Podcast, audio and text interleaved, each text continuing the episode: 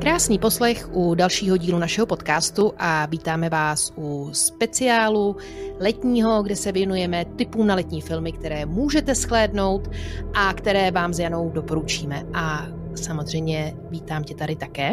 Ahoj Ivano a ahoj posluchači.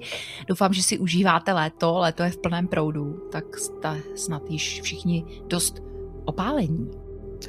A možná bychom mohli tentokrát začít trochu z ostra, protože upřímně řekněme si, co se týká letních filmů, tak já mám třeba léto spojené s takzvanými letními kiny. A tam to fungovalo tak, že se tam vysílaly hlavně horory, protože když jste šli z toho letního kina, tak už byla tma, byl všude takový ten opar a většinou jste šli někde, když jste se vraceli, tak jste šli někde v nějakých prostranstvích, takže jste se nejenom po tom filmu báli, ale ještě jste měli prostě takový ty kulisy kolem. Takže léto je za mě spojený s horory. Máš pravdu. Dneska se mi nesměj. Takže Ivana má léto spojené s letními kiny a s horory a přestane se tady vrtět na židli. A já mám léto spojeno především s různými hororovými žánry.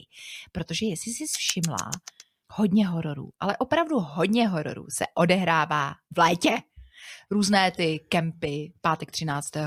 Friday the 13th.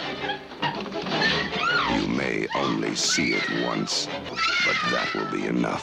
Přijedou puberťáci na tábor, do kempu a nějaký chlapec. Jason je tam vraždí. Pátek 13. jsem viděla v tom letňáku. A pak tak jsem šla kolem toho rybníku, dokud si to představit. Strašný to je. Kolik to má dílů? Podle mě to má už třeba tak 50 dílů. To asi ne, ale tak jako hodně dílů. To má pátek 13. 1, 2, 3, 4, možná 12 dílů, nevím. No, ale o tom se dneska bavit nebudeme, protože já předpokládám, že naši posluchači znají pátek 13.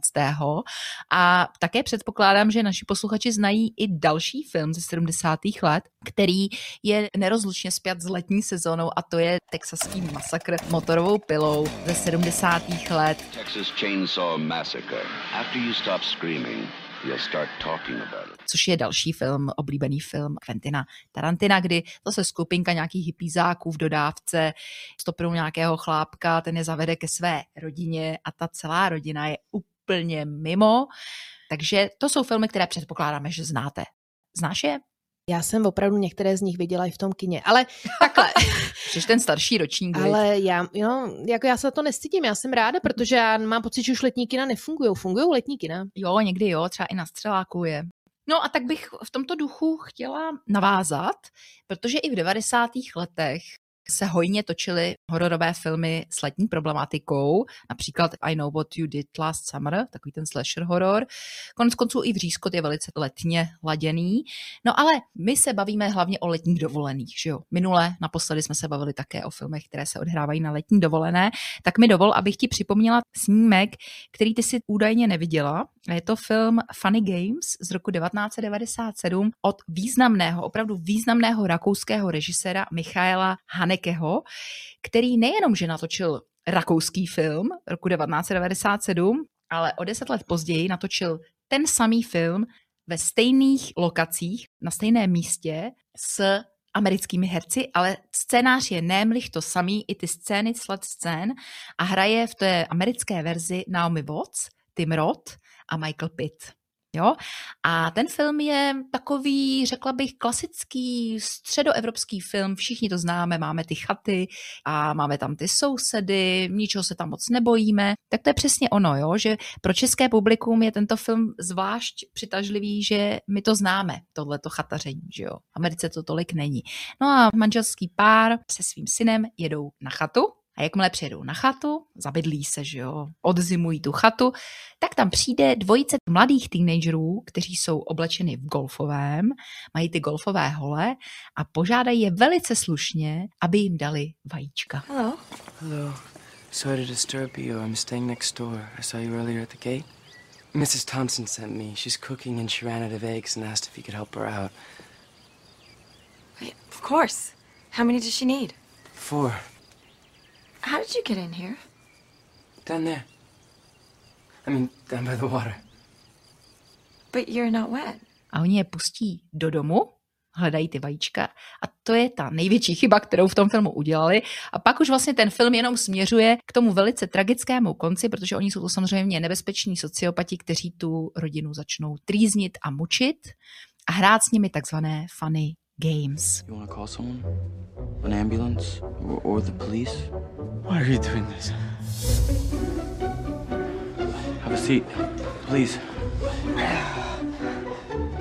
I'm Paul. We're gonna make a bet now. You bet that you'll be alive tomorrow at 9 o'clock, and we bet that you'll be dead. Eeny, meeny, miny, mo. Catch the tiger by the toe. If he hollers, let him go. Eeny, meeny, miny, mo.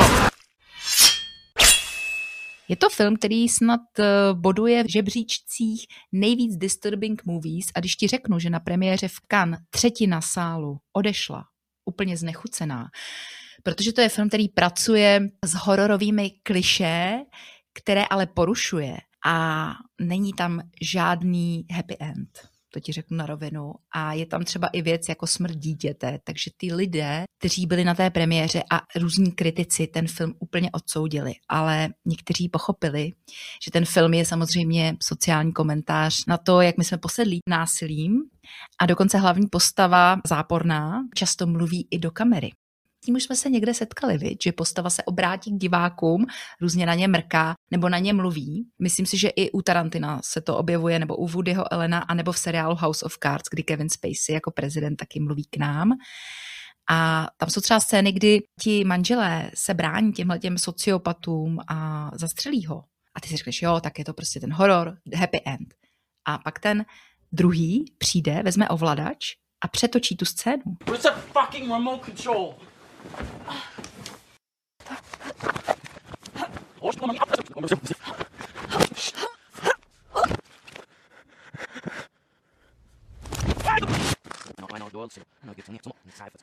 A ta scéna se odehraje znovu a dopadne špatně. Takže ta postava je si vědoma toho, že je postava a že to je jenom film, a různě na tebe jako mrká. Takže proto ten film byl velice i kritizován, že vlastně nemá ten happy end, že si hraje s těmi diváky, a dodnes je to teda jeden z nejbrutálnějších asi filmů, který můžeš vůbec vidět. Jo? Na stejné úrovni, jako jsou nějaké filmy od Pasoliniho, 120 dnů Sodomy a tak dále. Takže pro tebe nevím, jestli by to bylo úplně dobré, právě protože tam je dost kontroverzní scéna, kdy oni zastřelí malého kluka. Já jako moc opravdu hororům neholduju, takže myslím si, že bych si na to nepodívala. Možná tu americkou verzi by si, ale ta pro tebe by byla možná snesitelnější s tou Naomi Watts. A samozřejmě já mám vždycky ráda, když aspoň ten jeden hrdina přežije, no, takže za mě asi ne. Nepřežije vůbec nikdo, jo. Ta scéna, kdy se ovladačem vrací příběh, ta je tam minimálně 2krát. Když už si opravdu myslíš, že postavy přežijí, tak přijde ten záporák a přetočíte, řekne ne, takhle to je jenom možná ve vaší hlavě, ale bude to pomým. Takže je to naprosto nekompromisní přístup. A Michael Haneke, který točil i jiné filmy jako Pianistka, Bílá stuha, Láska, měl i Oscarové nominace, tak on se s tím opravdu nemaže. A on ukazuje lidi takový, jaký jsou, a většinou jsou to dost kruté filmy. Čau, Bella.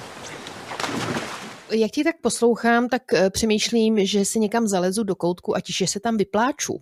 Jako já myslím, že ty z hlediska toho, i že máš 2 děti, tak tento film by pro tebe byl velice bolestný, že tam je ta beznaděj, ale to je přesně ten záměr, kterého on chtěl docílit. On dokonce řekl, že pokud ten film bude úspěšný, divácky úspěšný, tak to znamená, že diváci nepochopili jeho základní téma, a to je právě to morální odsouzení všudy přítomného násilí a fascinace diváka tím násilím, že on tě vlastně chce zhnusit a chce, aby si řekl, abys to vlastně skoro jako vypnul. Jo, on takhle prostě provokuje. No a jakou to teda mělo ohlas u diváků? Bylo to úspěšné?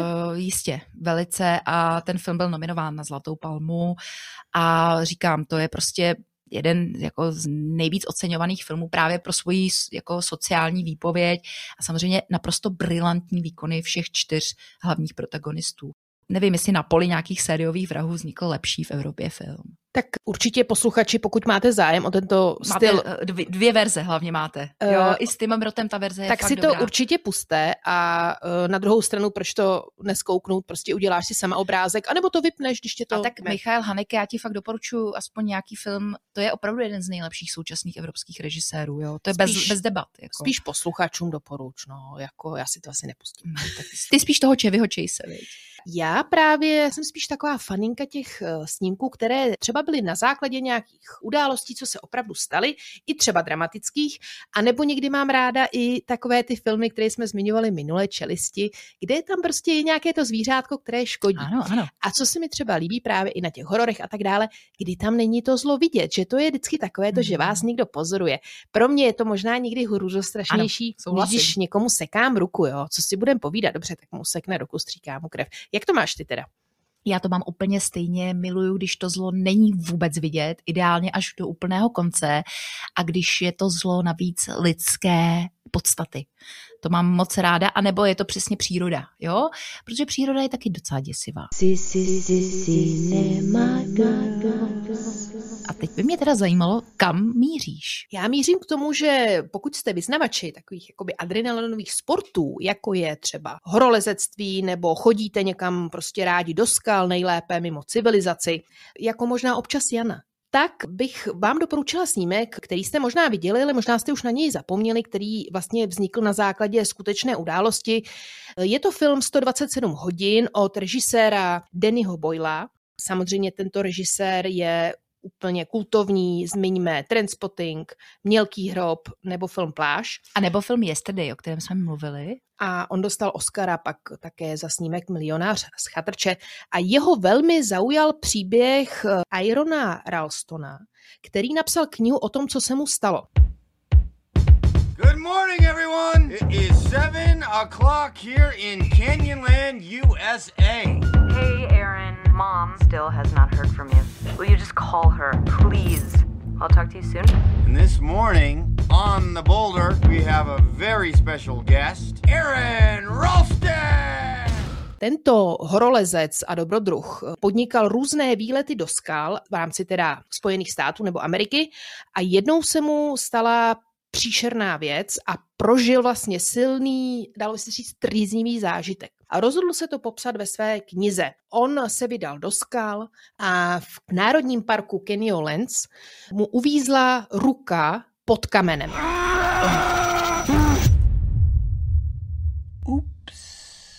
A strašný. Bylo to strašně bizární, protože si to představte, že on byl zvyklý docela, byl zkušený, ale v tu chvíli na tom svém výletě byl sám a ve chvíli, kdy mu tam uvízla ta ruka, tak samozřejmě vás napadne, no tak co, tak to nějak vyndáte. Jenomže ono to nešlo. No a nevím teda, jestli to mám prozrazovat. Je to prozradění, to většinou opravdu znající. On si musel nakonec tu ruku vlastně amputovat a vydal se ještě na poměrně dlouhý pochod. Ušel asi ještě po tom, co si uříz tu ruku, asi 8 mílí, než konečně našel pomoc a přežil. A já mám ráda takové ty seriály Přežít, to dávají to všude. A ono to vždycky končí dobře, což jsem vlastně ráda, ale ty lidi prožijí opravdu velký jako šok, většinou trauma, protože se jim většinou něco stane, jsou těžce zraněný, ale i přesto oni se dokáží nějakým způsobem vybičovat, sebrat a vlastně zachránit se. No. Tady to teda úplně, já si to pamatuju, když jsem na tom byla v kině, že tě teda přerušuju.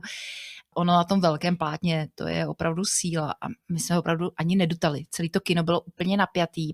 Ještě on to točí na tu kameru. Prej ta kamera byla autentická kamera, na kterou on točil ten Ralston.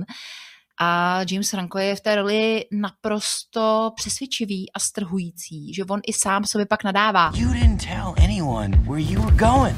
A já vždycky, když chodím na ty své pochody, tak si na to vzpomenu, jo. Taková ta pýcha, jakože někam vyrazím, nedám nikomu vědět, kde jsem. A vždycky řeknu, ne, dej vědět úplně všem, protože se ti tohleto fakt může stát. A já jsem myslela, že to byl Grand Canyon, takže to nebyl Grand Canyon. Útah. A jak jsi zmiňovala, tak James Franco opravdu to zahrál skvěle a i pro něj to bylo poměrně náročné natáčení, protože oni se se štábem rozhodl vypravit do těch míst, kde se traumatizující nebo ten děsivý zážitek stal a chtěli to mít prostě co nejvíc autentické. Takže myslím si, že to je v tom snímku cítit, protože tam víte, že on má problém s tím, že už mu dochází voda, takže musí pít vlastní moč. Teď tam jsou vlastně ty záběry, takové ty žluté, jak tam jsou všude ty skály zbarvené, že jo, touhle barvou, tak je to takové úplně přesně, jak říkala Jana, že máte pocit, jako že byste se taky rádi něčeho napili. A jenom bylo zajímavé, jak právě třeba řešili tu amputaci té ruky. tak na to musel samozřejmě spolupracovat maskér a expert na speciální efekty, ale museli třeba i přizvat i lékařské odborníky. Takže oni vytvořili asi 10 nějakých různých modelů ruky a ve chvíli teda, kdy si to Jameson Franco vyžlá tím nožíkem, tak musel ten záběr být i detailně jako propracovaný, jo. Musel být propracovaný vnitřek té ruky, takže tam musely být ty žíly, svaly, nervová vlákna. Jo, snažili se, aby to prostě bylo dobré. Myslím, že co s snímku je to docela cítit. Jako. Ano, já si vždycky vzpomenu, když někde právě jsem na nějaké tuře na scénu z tohle filmu, a to je, když on se osvobodí. Uřízne si tu ruku, kterou ve skutečnosti ten Ralston si uřezával asi hodinu, ale v tom filmu je to zkráceno asi na 3 minuty a je to fakt grafik, je to hodně grafik. A on si ji uřízne, jde pryč a najednou, jak má tu žízeň šílenou, tak vidí močůvku nějakou nebo nějakou louži a on tam prostě spadne.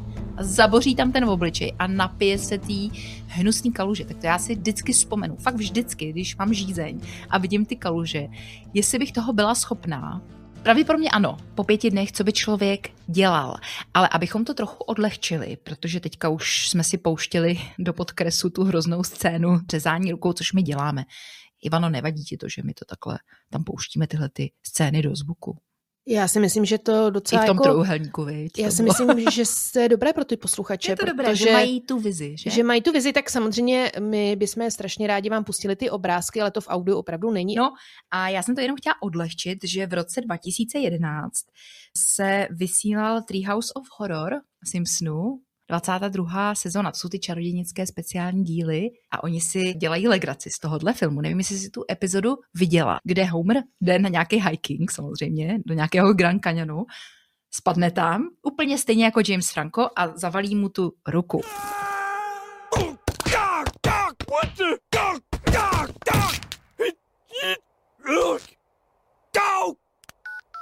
Hello, 911. I need a helicopter rescue and some cold milk. Copy that, sir. We'll be there in 20 minutes. What? I can't wait that long for candy? The only sane thing to do is chew off my arm. Oops. No! Tak chudák Homer, viď? Geniální. Takže on si ukusuje tu ruku a pak je najednou střih a on, ne, já jsem si ukousl špatnou, protože ta zavalená je ta druhá, že jo. Prostě Homer debil, že jo, nula no, IQ. A to je právě vždycky dobrý, že oni si z těchto věcí vytáhnou to nejlepší. Hned za rok to sparodovali, no. Přesně takže tak. Ještě jsem možná chtěla na závěr říct, že paradoxně jako lidi mají rádi asi tyhle survivaly, protože to bylo docela divácky úspěšný. Stálo to $18 milionů a vydělalo to 60. V rámci filmu od Dannyho Boyla, tohle je top 3. Takže se ti líbí James Franco? Docela jo, i v tomhle filmu se mi líbí, jenom jsem někde slyšela, že měl teda trochu problémy, že během toho studoval Columbia University, takže musel dolétávat snad každý den z natáčení prostě do školy, no. A jinak jako ekologicky to nebylo asi úplně košer. Na to sere pes, ale ale jenom jsem chtěla ještě dodat, že úvod filmu je samozřejmě v rámci filmařiny trošku předělán, ale většina toho snímku je podle toho, jak to proběhlo a řekla bych, že opravdu se to trošku někdy blíží jakoby dokumentu. A na konci toho filmu se objeví sám Aron Ralston, že jo. On má hezkou tu ručičku, viděla jsi? Tu robotičkou. Takže určitě tenhle film si v rámci léta, než půjdete na nějaký hike, tak si tento film pusťte, abyste trošku snížili své nároky a svá očekávání a byli trošku víc pokorní k té přírodě. Protože i v takových prachovských skalách, co bychom se báli, ale prachovské skály, se ale tohle to může stát, že jo? Ale tak známe případ Zaklíněná bába, reportáž televize Nova. To si teďka ale opravdu narazila hřebíček na hlavičku, takže si to prosím pustme. Zdena Novotná v Řídilově na Jihlavsku je s kamarády na dovolené. Večer se jde jen tak projít, po pár metrech se ale vycházka mění v boj o holý život. Celé tělo má zaklíněné v kořenech stromu. Dostat se ven je nad její síly. Ta noha to prostě, dokud se nedostanete, vytáhnout nejde. Je 50 metrů od chatky, 50 metrů od přátel a přesto strašně daleko. Kvůli leknutí nemůže vydat ani hlásku. Ubíhají minuty, pak celé hodiny. Paní Zdena je stále kořenovým vězněm. Marně ji hledají kamarádi. Deno. Promítali se mi hlavou vojáci z první světové války. Byli v zákopech. Odskočit se si nemohl, takže zahřívala mi teplá moč. Ale naštěstí zahřívala jej ta moč teda.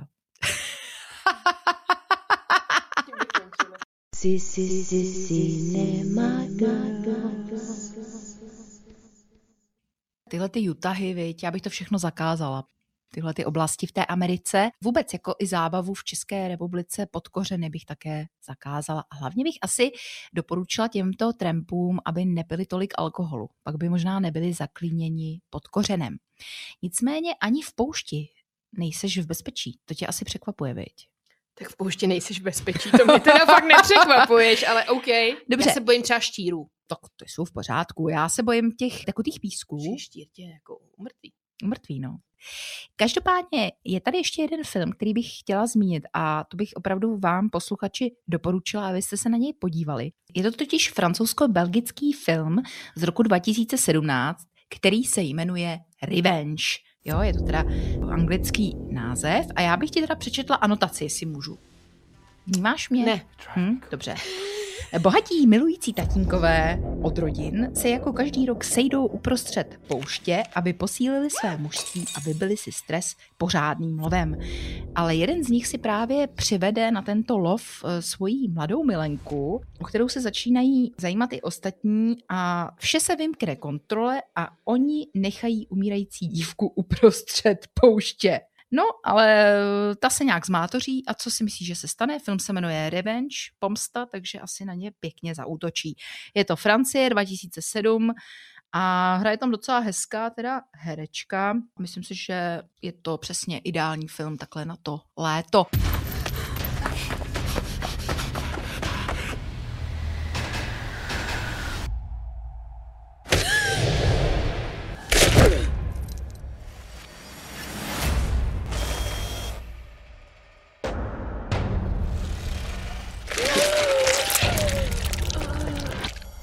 To je jenom takový malý tip, podíváš se na to? Určitě, protože doufám, že jako hodně zmasakruje. Jako představ si to, jo, že nějaký tvůj nový přítel tě pozve na dovolenou a tam tě vlastně se z tebe stane lovná zvěř, jako jo. Takže drsný, co slyšela. Je to drsný, no.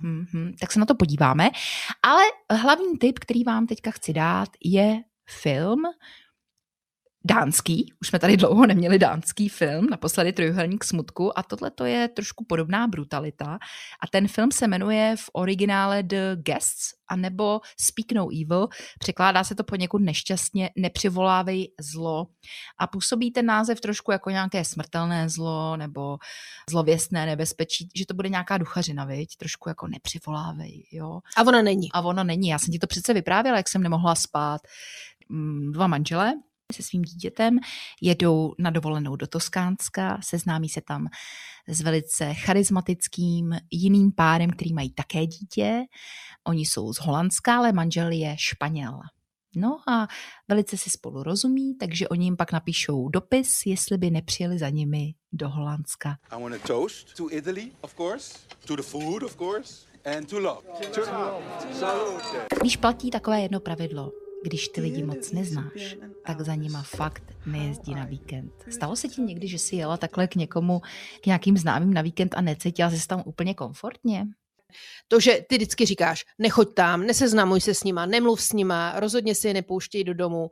To jsou věci, které by si v reálu neudělala, ale ve filmu fungují. Takže samozřejmě se mi to nestalo, že bych jela na dovolenou nebo s někým se družila. Koho moc neznáš.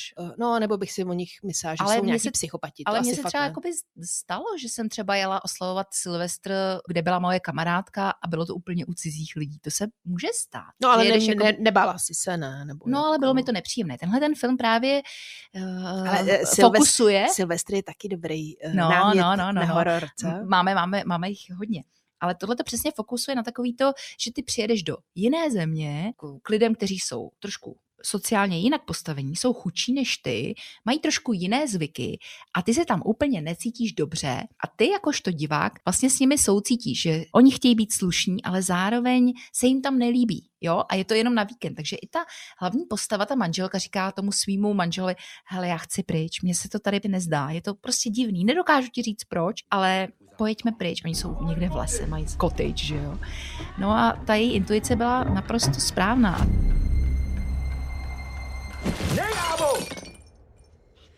He's only a child, for Christ's sake. You can't talk to him that way. What is wrong with you?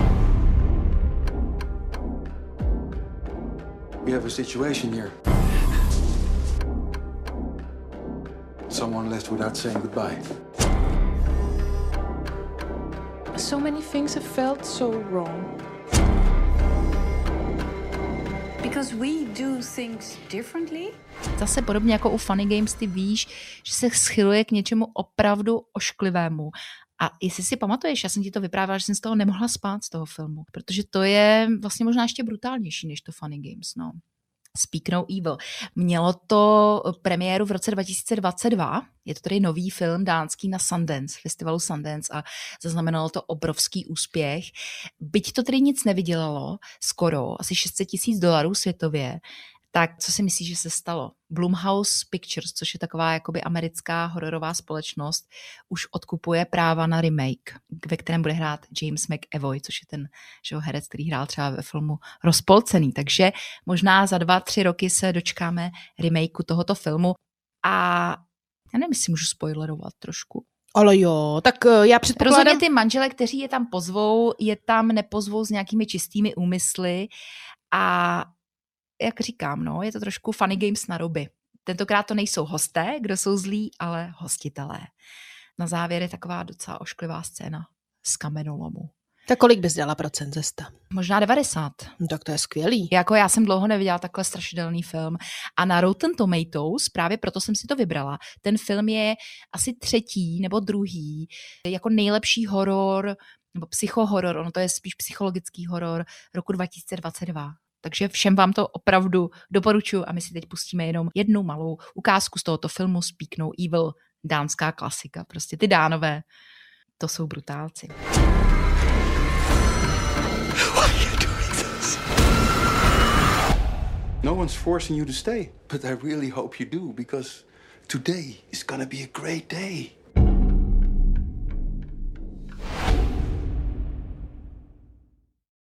No a když jsme u těch letních, tematicky leděných filmů, ale tak jakoby vůbec těch dovolenkových filmů. Tohle, chceš mi teda říct, že film Speak No Evil je typický dovolenkový film? No tak ten si vybrala ty, tak já se spolehám, že ano. Jo, si ho posíte. Toskánsko, zalité sluncem, to je přeci většinou v létě. A to je právě ta genialita, že ty se vůbec nebojíš.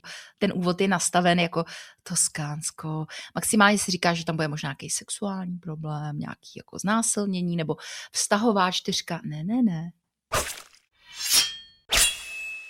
No a když jsme na dovolené, také rádi chodíme do restaurací, anebo rádi zažíváme různé zážitkové věci. Ano, já jsem třeba byla nedávno na Kokořínsku a byla jsem ubytována v penzionu, kde místo smažáků mi vnutili takzvané degustační menu, 9chodové, za které jsem samozřejmě musela zaplatit a neměla jsem na výběr jiné jídlo. To bylo trochu zvláštní, takže ty asi narážíš na určitý film, kde se degustační menu objevuje, viď? Je to tak, bavíme se o snímku Menu z roku 2022. Režisérem je Mark Mylod. A to je docela ostřílený režisér seriálů, jako je třeba Hříšnice, Boj o moc nebo Hra o trůny.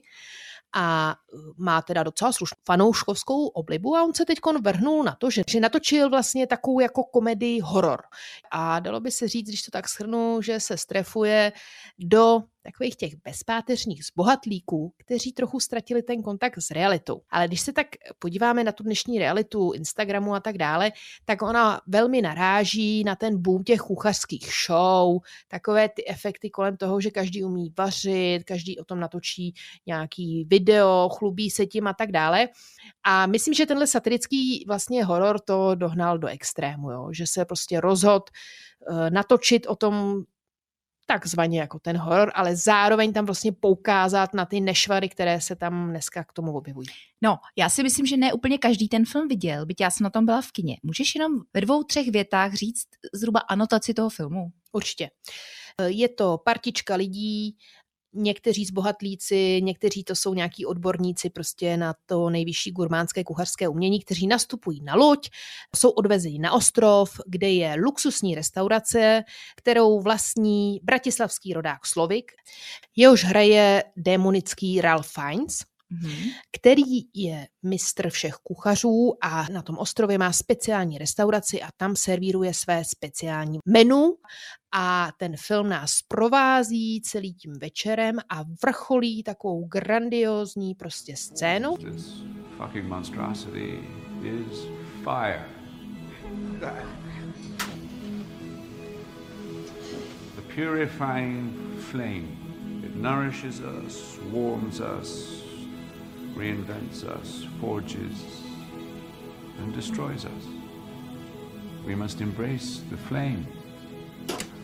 Takže tento velice slavný kuchař se rozhodne postupně tam všechny odkráglovat, kromě jediné herečky nebo protagonistky, kterou hraje Anya Taylor-Joy, která se tam ocitá takzvaně omylem, takže ta celou tu anabázi přežívá. Ona odhalí takovou jakoby jeho slabinu, kterou on má, a jí se podaří z toho uprchnout. Jsou tam nádherné záběry na to, jak se to jídlo vyrábí, servíruje, opravdu je to pastva pro oči. Zároveň někdo v tomhle případě toho snímku srovnává s velmi podobnými snímky, jako je například Velká žranice, kterou asi jste všichni viděli. Grand Buffet, teď mě to zrovna napadlo, no. Tam to je jiné téma trošku. To je trošku jiné téma, protože v tomto snímku se zase tak jakoby nejí, jo? Ale vždycky, když je tam servírované jedno to jídlo v rámci toho menu, tak je k tomu příběh a v rámci toho příběhu se tam něco stane. Welcome to Hawthorne. Here we are family. We harvest, we ferment, we gel. They gel. We gel. He's not just a chef, he's a storyteller. A taky se mi líbí, že to je opravdu satirické a opravdu taková satira a kritika té dnešní vyšší společnosti, která si na něco hraje, té vrstvy těch foodies, kteří jako mají pocit, že rozumí té gastronomii, zároveň nejsou dostatečně uctiví a nedokáží ocenit to, že on jim tam dává ten chléb, že jo, a oni s tím nějak pohrdají, nebo jako i ty ostatní filmy, o kterých jsme již dnes nebo i minule mluvili, je to opět jako druh nějakého sociálního komentáře a kritiky dnešní společnosti a v tomto směru si myslím, že ten film je úplně geniální, kromě toho je vizuálně naprosto podmanivý a zároveň mi trošičku připomíná i ten film, o kterém jsme mluvili v minulém dílu, a to je ten Slunovrat, že oni tam jsou taky všichni hrozně milí, ale ty víš, že něco není v pořádku. A tady taky. To je michelinská restaurace na ostrově, všechno je vydesignováno, všichni jsou super úctiví, ale ty víš, že ty lidi se odtamtud už nedostanou, nějak to cítíš už od začátku, že jo? Je to cítit a hlavně každé to jídlo má takzvaný příběh. Když si dneska podíváte na kterékoliv reklamy, tak takhle to funguje. Jídlo s příběhem funguje. Obyčejné jídlo nikdo nejí. A pan režisér se právě inspiroval tím, že byl v nějaké takové restauraci, kde zažil toto menu a neříkám, že zažil tu samou situaci, ale inspirovalo ho to k tomu, aby se vrhnul natočit takový příběh, protože opravdu v tomhle filmu objevujete ty nejhorší povahové vlastnosti, aroganci, pokrytectví, přehlíženost, taková ta sebestřednost a taková ta i jako ta skupina těch lidí, kteří jsou na tom finančně velmi dobře a zároveň se cítí nedotknutelný. Jo. A privilegovaný a prostě ano. A vlastně jich je 12, což je jako 12 těch apoštolů. A nejvíc disturbing není ten samotný šéf kuchař, i když samozřejmě také to, co on jim tam předvede v průběhu večera, je drsné, ale i to, že Anya Taylor-Joy je tam jako doprovod svého přítele nebo kamaráda, přítele, který ale se ukáže, a to je trošku spoiler, že on to všechno věděl. A že on si ji tam vzal a prostě věděl, že ji uvede v nebezpečí. Že on je šílená jako svině. Is that gonna fit everyone? Yeah, easily. 12 customers total. How do they turn a profit? 12.50 a head, that's how. What are we eating, a Rolex? It's one of his classics. You have to try the mouthfeel of the mignonette. Please don't say mouthfeel. Tonight will be madness. On si tam řeší nějaký svý partnerský krize, proto jí víceméně právě ten kuchař nechá přežít, protože on zjistí, že ona je tam omylem. Ona je prostitutka, kterou on si tam vzal, ten její přítel, nebo nedá se říct přítel, že jo? Jako společnice, protože jeho přítelkyně se s ním rozešla nebo něco takového, on si tam řeší a zároveň on je přesně takový ten sebestřetný, furt na tom mobilu, furt si to tam jakoby tak nějak sleduje, natáčí a strašný obdivovatel toho kuchaře. Že? No a taky to naráží na jedno téma, které třeba bylo zpracováno i v jednom dokumentu, který jsem viděla na jednom světě před 5 lety. Teď si nespomenu za boha, jak se jmenoval, a ten právě pojednával o těch šéfkuchařích těch michelinských restaurací, restaurací, kteří opravdu trpí tím tlakem na to být nejlepší. A je to i o tom, že možná si to i zaznamenala, že hodně těch šéf, kuchařů těch michelinských restaurací spáchalo sebevraždu. Protože neunesli ten tlak, že to není tak, že ty máš restauraci, máš 3 nebo 2 nebo 1 hvězdu a jsi zalit sluncem. Ty musíš to neustále udržovat. A naopak pak jsi ještě víc ve stresu, protože když ty 1 tu hvězdu ztratíš, tak je to obrovská prohra pro tebe. A proto byly i případy, kdy opravdu oni si sáhli na život nebo spáchali sebevraždu. A to tam je vlastně také pojednáno, protože on ten šéf kuchař má stejný problém. Ten neustálý tlak na jeho výkon, to tam vlastně je neustále jakoby probíráno. No. Na druhou stranu já se musím kuchařů zastat, protože jsem docela ráda, že přesto, že to jsou jenom kuchaři, že jako svým způsobem jim přeju určitou slávu, ale tak... Ale jestli jim to za to stojí, víš? Když pak máš jakoby michelinskou restauraci, tak neustále seš pak pod strašným tlakem tu kvalitu minimálně udržovat na stejné úrovni. Nedej bože ztratit tu hvězdu. To je pro tebe opravdu jak konec světa.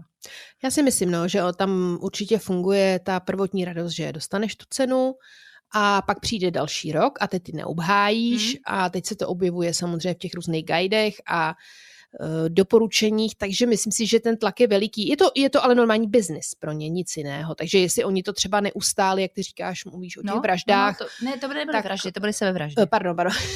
To nebyly vraždy. Vraždy, to by bylo jiné téma. Tak jestli to byly sebevraždy, tak samozřejmě může to být to, že oni se bojí o svůj biznis, že skončí. No a právě postava, kterou hraje Ralph Fiennes, má taky takový podobný problém, že měl tu michelinskou restauraci a že už mu z toho tak trošku hráblo. We must be cleansed, made clean, like martyrs or heretics. We can be subsumed and made anew. Thank you.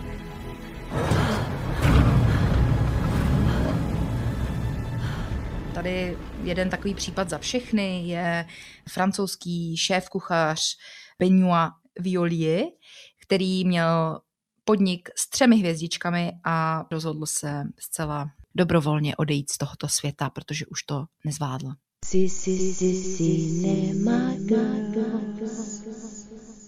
Samozřejmě tohleto je problém. Jít dneska na večeři do michelinské restaurace, tak to znamená problém. Nechoďte tam, lidi. Za prvé zaplatíte za to mnoho peněz a za druhé vám hrozí, že vás někdo zabije. Takže choďte radši do bufáčů. A jistě tě zajímá, co jsem si připravila jako poslední film.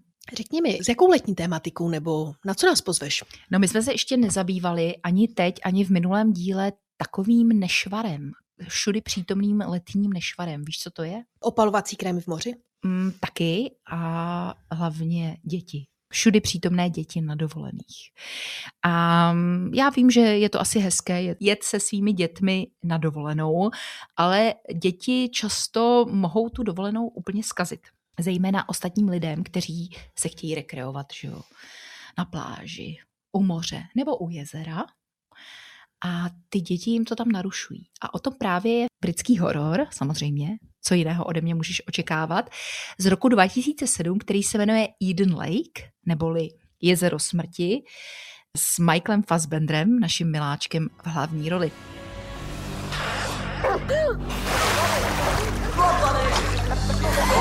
Why don't we just find another spot? I'm not going to be bullied away by a bunch of 12-year-olds. Hey guys, can you turn your sounds down, please? On air, mate. And what are you looking at? Are you looking at my tits? Fucking jog on. Steve, where's the beach bag? It's got the car keys in it. Mimochodem, tohle byl jeden z prvních jeho takových větších jako filmů. On začal tu kariéru po roce 2001. A pak samozřejmě o rok později už byl ve filmu Hlad od Steva McQueena anebo ve filmu Hanební parchanti, o kterém jsme si povídali minule. No takže to začíná plně nevinně, že on jede požádat o ruku svojí přítelkyni, kterou hraje britská herečka Kelly Reilly, taky velice známá. So Kat's boyfriend is taking her to Paris for the weekend and my boyfriend's taking me to a disused quarry. A stanují nebo jsou v nějaké chatce, teď nevím, u takového klasického nějakého prostě jako takové Loch Ness, jo, jezero nebo něco, nějaké takové jezero. No a začnou je tam obtěžovat místní děti, kteří jsou z té chudší vrstvy, working class. No a dopadne to tak, že je z toho totální masakr, kdy dospělí lidé se bojí puberťáků, anebo ještě jako předpubertálních výrostků a bojují s nimi na život a na smrt. A nejhorší je, že pak rodiče těch výrostků, místo aby jim pomohli nebo jako spacifikovali si ty děti, tak oni jdou i proti nim. Je to opravdu jeden jako z nejlepších britských hororů, který byl natočen. A velmi aktuální, ne? Velmi aktuální, ale ten film měl i jisté kritiky stran toho, že zobrazuje working class Velké Británie jako něco nebezpečného, něco patologického a že to posiluje předsudky vůči white trash, můžeme říct, v Británii. Ale to už je vlastně třetí film v tomto díle, kdy dojde, můžeme říct, aniž bychom nějak zvlášť spoilerovali, k vraždě dítěte. A k vraždě teda dítěte ve smyslu, že ty seš vlastně rád. No protože oni jsou vlastně ti zlí a je jim ale třeba 12 tím dětem, jo. Ale oni tam dělají takové věci a ty dospěláci, kteří jsou tam na líbánkách, tak se jich bojí a ty se jich taky bojíš. A je jim 10 až 13 let. Jako jo. Ten film je opravdu děsivý a možná by si ho měla pustit právě proto, že máš děti, aby si pak vážila, jak máš hodné děti.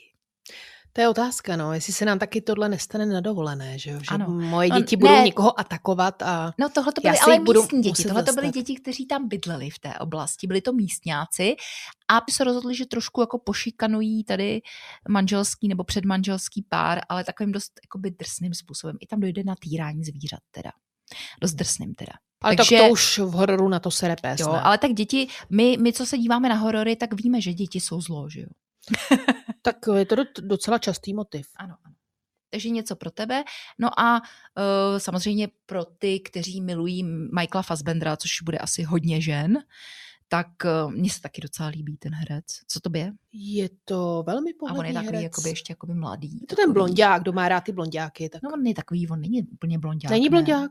On má takový jakoby světle hnědé vlasy. Tak světle hnědé. Hrál, že jo, toho důstojníka. Nebo důstojníka, hrál pan Chartech a on vlastně má německé jméno, protože jeho otec je Němec a matka je Irka, takže on umí německy, ale občanem je teda, nebo narozen je v Irsku, no a tady teda hraje úplně jako život, no. On je hvězda, já myslím, že jeho posluchači určitě budou. Ale vlastně i ta postava té jeho manželky, nebo té jeho přítelkyně, té jeho snoubenky, ta je ta, která tam kosí ty děti, no. Jakoby budoucí matka kosí děti. Hrdinka. Není to ironické. No, takže Eden Lake. No tak skvělý, tak děkujem moc za tip. Já bych to možná trochu odlehčila, na protože závěr. Přece jenom máme to léto, tak to je taková jako zábava. Dáme si prostě nějaký pivo, nebo prosecco, nebo víno, nebo aperol. Mm-hmm. A k tomu patří co? Tanec.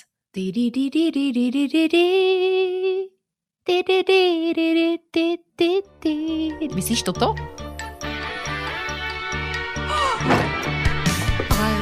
Cheated by you, and I think you know when.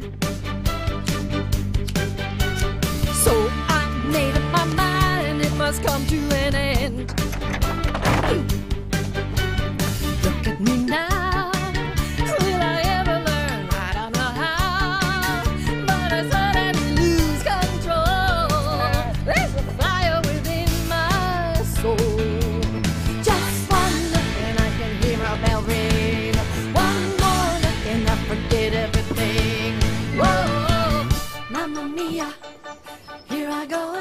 No, asi jste poznali. Já totiž čtu Ivaně myšlenky. Protože snímek Mamma Mia a hlavně ten sound z toho to pozná... Sound? Myslíš soundtrack? Já myslela sound. Co to je sound? Jako, že zvuk? No. Jseš daleko od mikrofonu. No. Ten zvuk, ten si myslím, že pozná skoro každý a je to teda... Myslíš zvuk, soundtrack?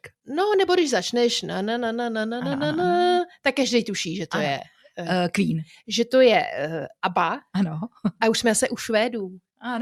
Ano, dneska to teda jede, ty Skandinávci. A muzikál Mamma Mia, který teda pochází z pera této velmi známé švédské kapely A v roce 2008 byl uveden filmový snímek Mamma Mia z Meryl Streep. Předcházelo tomu teda divadelní uvedení, to bylo asi zhruba o 10 let dříve. Tento muzikál měl také pokračování, to si myslím, že už trošku nenaplnil mé očekávání. Ani mé. Musíme si říct, že ta jednička byla velmi povedená, i když samozřejmě patří mezi takové ty lehčí, odlehčenější typy filmů. Chci říct, že to není jako Eden Lake. Nebo Speak No Evil, že by někam přijeli do Řecka na ostrov. Mimochodem ten ostrov, jak on se jmenoval? No, jak se jmenoval. Najdi to. No. Ale spíš jde o to, že když si pustíte Mamma Mia, tak vypnete úplně mozek, jenom si užíváte. Mě strašně v tomto snímku překvapilo pěvecký projev Meryl Streep, protože ona tam opravdu ty party zvládá jako na jedničku. To myslím, že ocení i Jana. A proč bych to neocenila? Já naopak já vím, ty si myslíš, že já nemám Meryl Streep ráda, já ji ale mám ráda. Jenom nechci dělat o ní díl, protože natočila asi 150 filmů. Ale ona tam i skáče různě, ona tam se hejbe.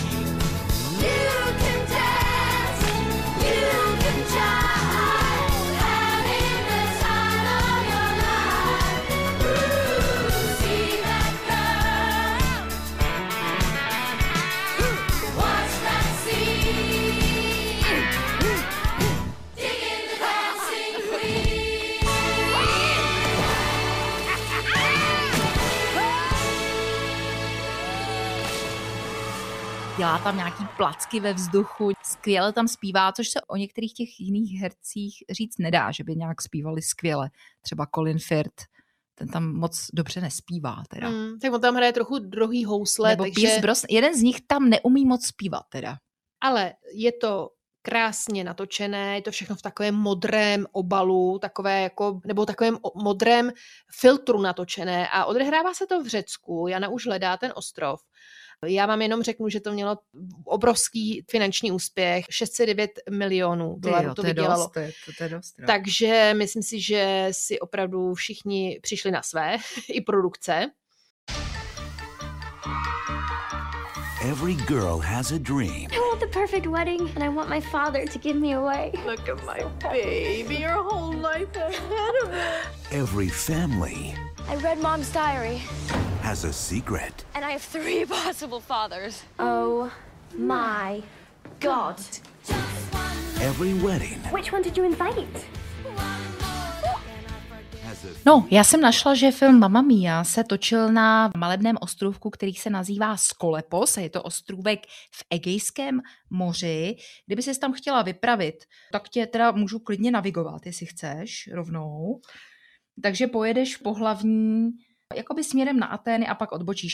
Je to docela na severu, jo, takže jezdíte tam jenom tak v sezóně, pak už tam bude asi zima. Ale já tady čtu, že jsou tam malé zátoky s křišťálivě čistou vodou, což to opravdu bylo vidět, jo. A že tam najdeš nerušené soukromí. Takže já myslím, že ideální tip na dovolenou a zároveň si k tomu můžete pustit tento snímek.